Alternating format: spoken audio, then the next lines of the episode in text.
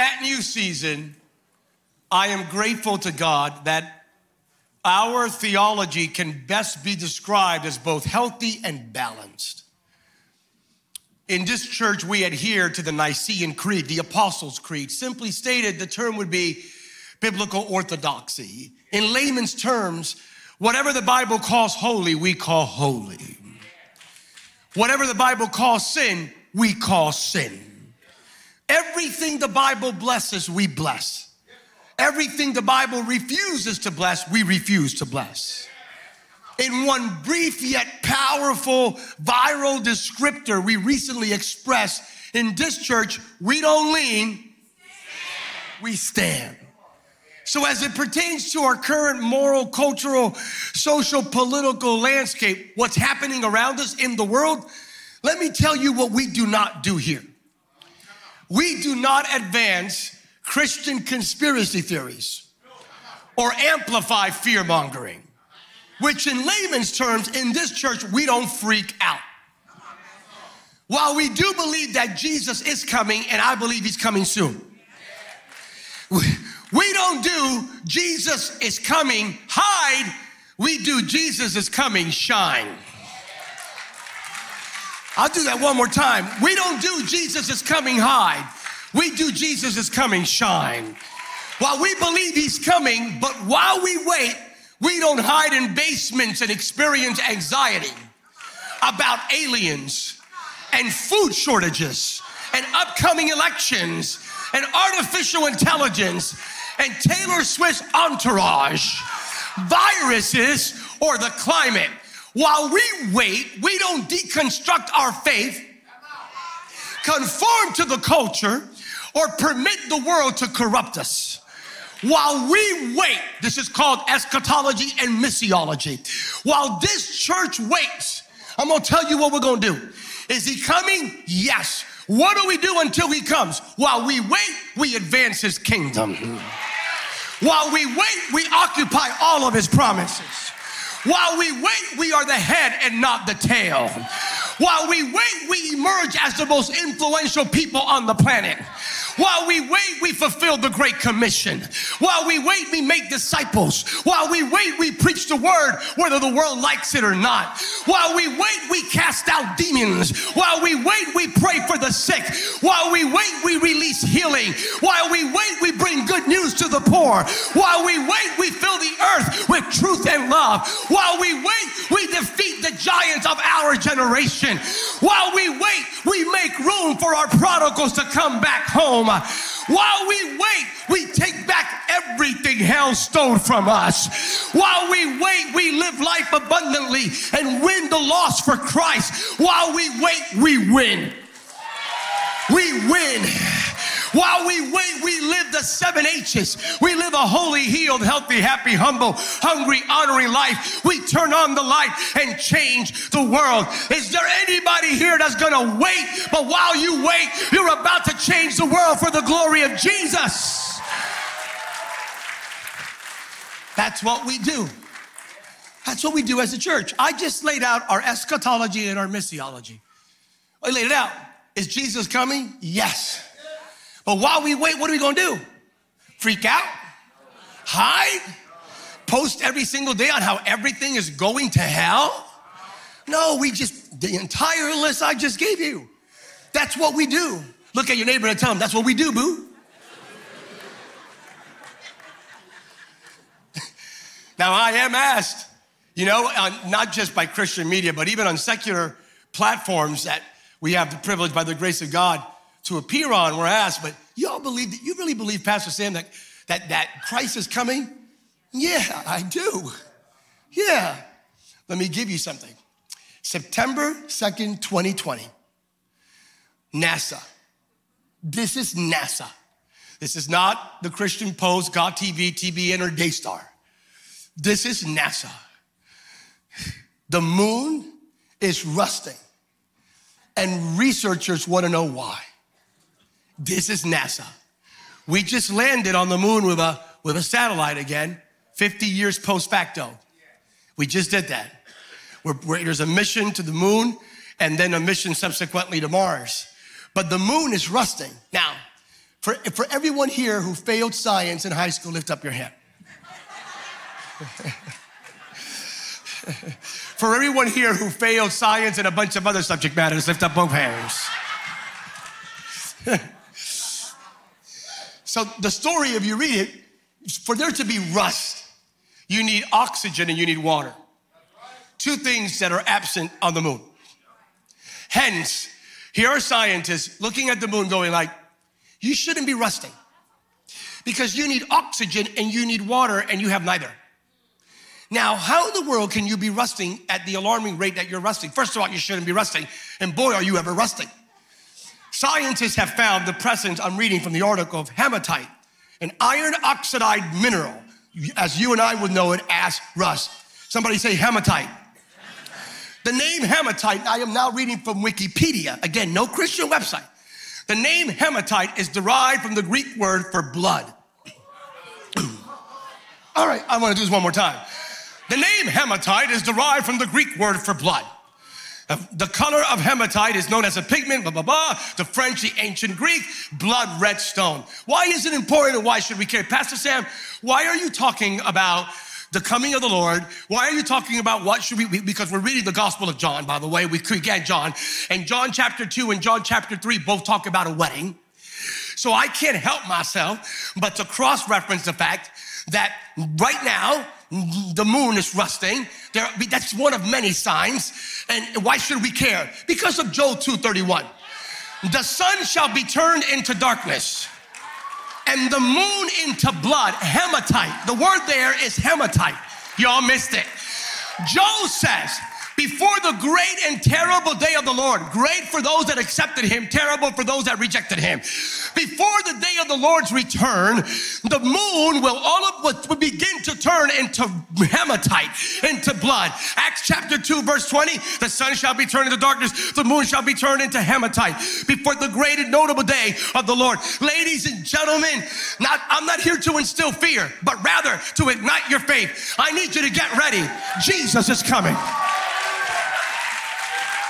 I'm gonna say that one more time. Jesus is coming. No joke, no hype, no conspiracy theory. Is the church ready for the coming of the Lord? Is your family ready for the coming of the Lord? If you believe he's coming and this ignites faith, rejoice. Again, I say rejoice. Somebody praise like you believe he's coming. Somebody worship like you know he's coming. Somebody rejoice like you know. The Bible talks about the coming of the Lord culminating in a wedding. Culminating in a wedding. Isaiah fifty-four, verse five. For your maker is your husband. The Lord of hosts is his name. And the Holy One of Israel is your Redeemer. The God of the whole earth. The, the, there's a wedding about to take place. A wedding's about to take place. The wedding's about to take place. Invitations have been forwarded. Y'all need to, that's why when everybody gets wrapped up in the cycle, again, it, am I, is Pastor Sam on this stage saying he's coming tomorrow? No. Can he come tomorrow? Sure. Am I saying he's coming like, you know, September the twenty-ninth? It happens to be my birthday. Um, no. But what I'm saying is he's coming. And we need to be aware that he's coming. And there are physical signs indicative of the fact that everything is lining up according to Scripture. What are the chances that in your generation, the moon does what it's never done before, that Joel chapter two lays out prophetically that will take place? That's one of many signs. The Euphrates River is drying up. That's one of many signs. I mean, the biggest sign is Second Timothy chapter three. In the last days, people will leave their natural desires. In the last days, there will be confusion about their sexuality, about what they do sexually. In the last days, people will become lovers of themselves. They will worship themselves. In the last days, there will be wars and rumors of wars, famine, poverty, climate change. All of that is laid out in the Bible. What should that provoke Christians to do? We need to start in the name of Jesus, telling the whole world to get ready. There is a wedding ceremony around the corner. Are you with me right now? Invitations have been forwarded for the wedding. They have been given out, forwarded. If you've accepted your invitation for that wedding, lift up your right hand. If you've said yes, you're coming. And you should be asking, is it me and plus one? Is it me and one? Is you and as many you can possibly reach for the glory of Jesus. How many believe it's you and your household? Acts sixteen thirty-one. Invitations have been forwarded. It's actually you. What you need to know about the wedding, I'm gonna lay this out real quick. Number one, real quick, wedding invitations are out. And I'll read it to you. You know this, John three sixteen. For God so that he gave that whoever believes in him should not perish but have. That's your wedding invitation. There it is. For God did not send his son into the world to condemn the world, but that the world through him might be saved. Romans ten thirteen. Whoever, whosoever calls upon the name of the Lord shall be Shall be. Yes. Revelation nineteen nine. And the angel said to me, write this. Blessed are those who are invited to the marriage supper of the Lamb. These are the true words of God. You have been invited. Tell your neighbor you've been invited. Yes. You are invited. Time. How many are, how many have already R S V P'd? No, no, no. I'm going to ask one more time. How many have, have already R S V P'd? How many responded and said, yep, I'm, I'm all in?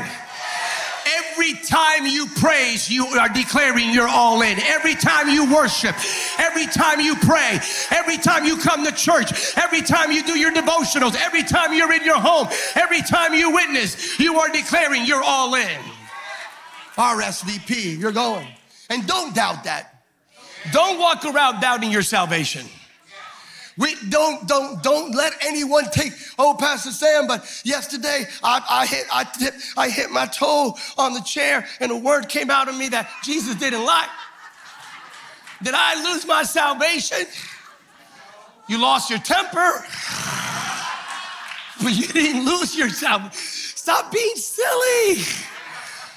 Stop putting the blood of Jesus and condescend, speaking to it in such a way that you think that all of our stupidities have the power to cancel the blood of Jesus. Are you kidding me? Are you with me right now? The majority of Christians, some not the uh, good number, I was majority being destroyed. Well, no, in the Pentecostal charismatic experience, live with this constant thing of did I lose it? Did I lose it? You're losing your time because if you're truly saved, you are in the grip and in the grasp of God. John chapter ten, verse twenty-eight and twenty-nine.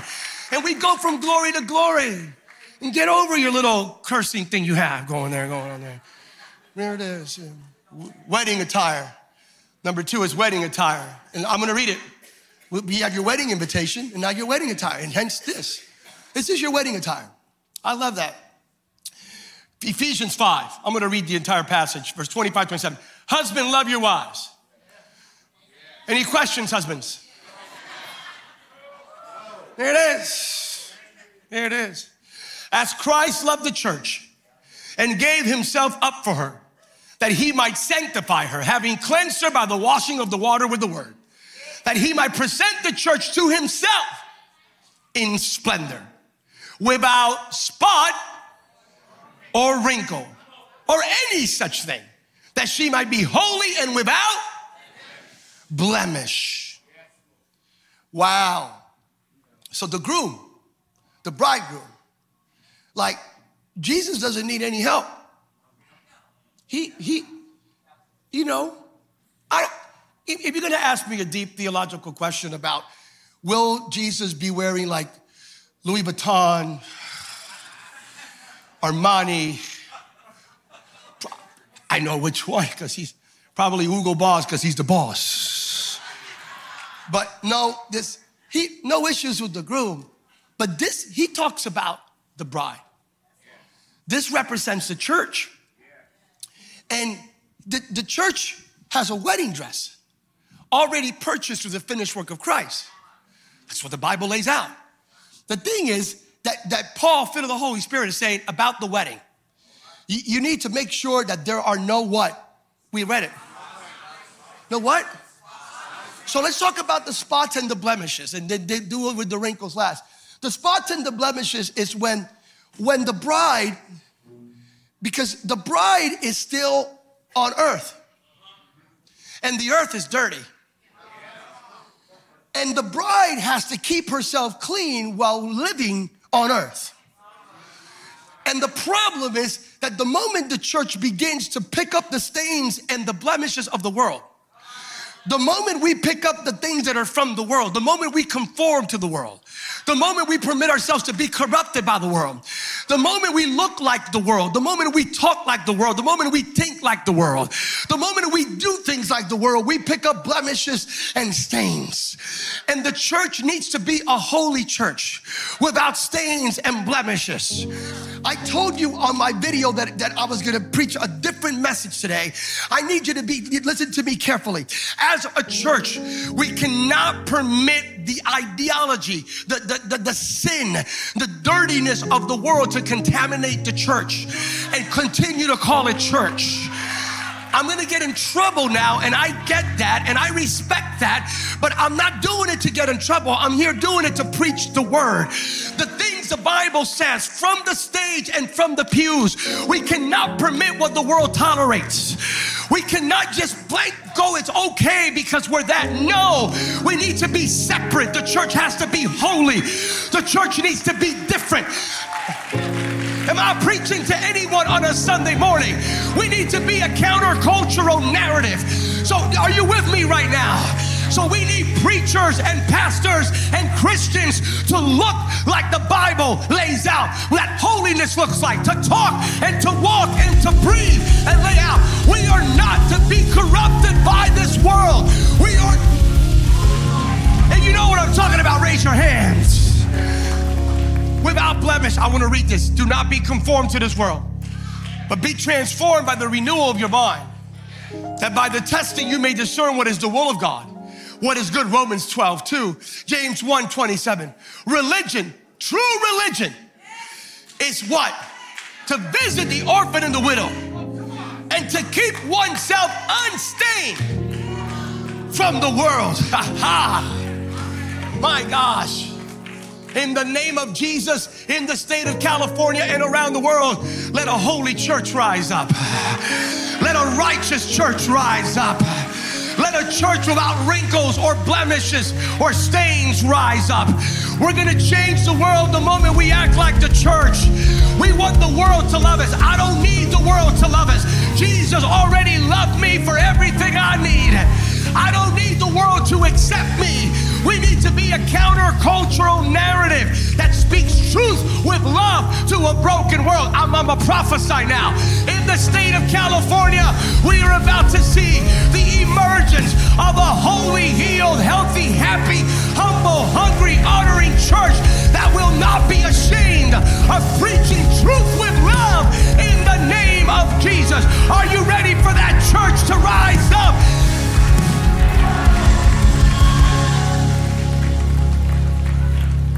We get stained when we become too enamored, when we sell out. When we sell out, we sell out our faith for followers. Yeah. We sell out biblical truth for likes. Yeah, we, we compromise our integrity in order to have influence. I told you it was going to be different. It, that's not the part that gets me, though.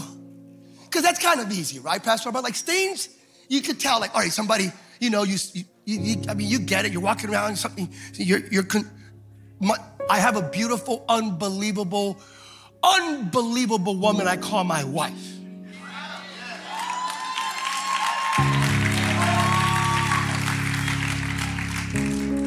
I've said, I met her when I was eleven. We started dating when I was fourteen, which was properly inappropriate. Um, Got married when I was nineteen. That's back in the eighties. Just don't ask. It's young stuff we used to do back then. Different generation. And, but my wife has this tendency, she could tell you, she's right there. I don't know of any, many, very few, where we go out for dinner or lunch.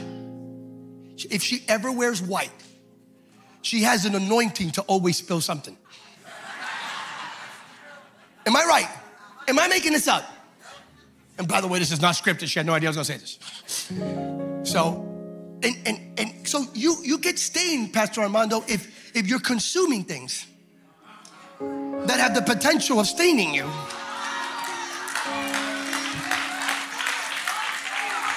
I, I'm gonna preach tomorrow morning and get this. Are you following what I'm saying? You shouldn't have that in your table in the first place, because it spills and it's gonna do this. We're talking metaphorically, spiritually, morally, but that's not the part that gets me. The part that gets me is the wrinkles. You could be stain-free and still have wrinkles. Do you know how you get wrinkles? If I wear a suit right now, a nice expensive suit, and I'm walking around, and I've done it, I'm in D C or whatever, I'm in Hollywood or New York, whatever it is, and I'm walking around in my suit, that suit doesn't get wrinkled because I'm mobile. That suit's just boom. Yes, we do. But the moment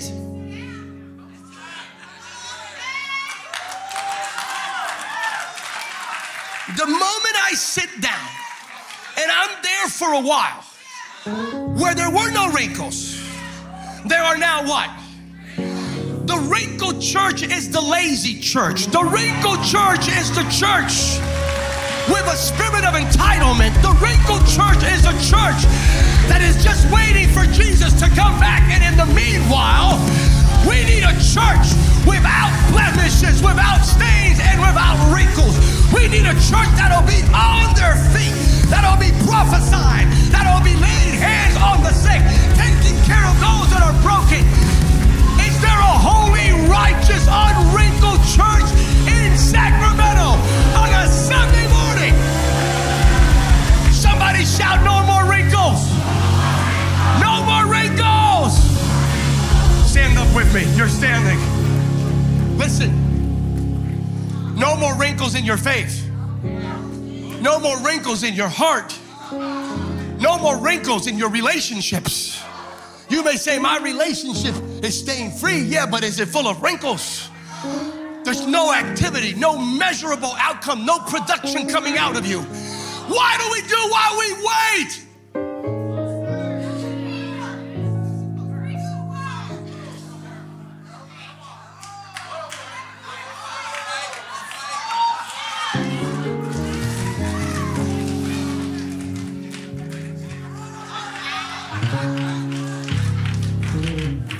No, let a church arise.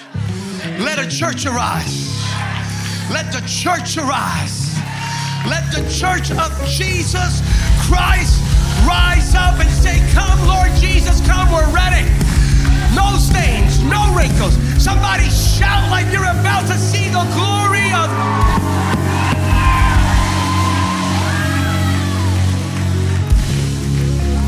No wrinkles. First Corinthians sixteen thirteen says, stand up, stand firm. Ephesians six thirteen, put on the armor of God. When the evil day comes, you will be able to defend yourself. When the battle is over, you will be standing firm. No stains, no wrinkles. There's a wedding coming. What do we do in the meantime? Jesus is coming. In the meantime, you're on this planet. Is he coming soon? Yes. What do we do in the meantime? Everything we just laid out. No stains, no wrinkles. Make sure there's nothing. This is the collective church, the ecclesia. But that you're part of the church. That's Paul, First Corinthians twelve and thirteen, love and the gifts and the portions, Ephesians four and five. We're part of the church. So your job, my job is to make sure there are no stains and wrinkles in my life, in my family, in your generation. The wedding menu. God saves the best for last. John chapter two, Jesus went his first miracle to a wedding. And you know the story, we, t- we preached about it in November.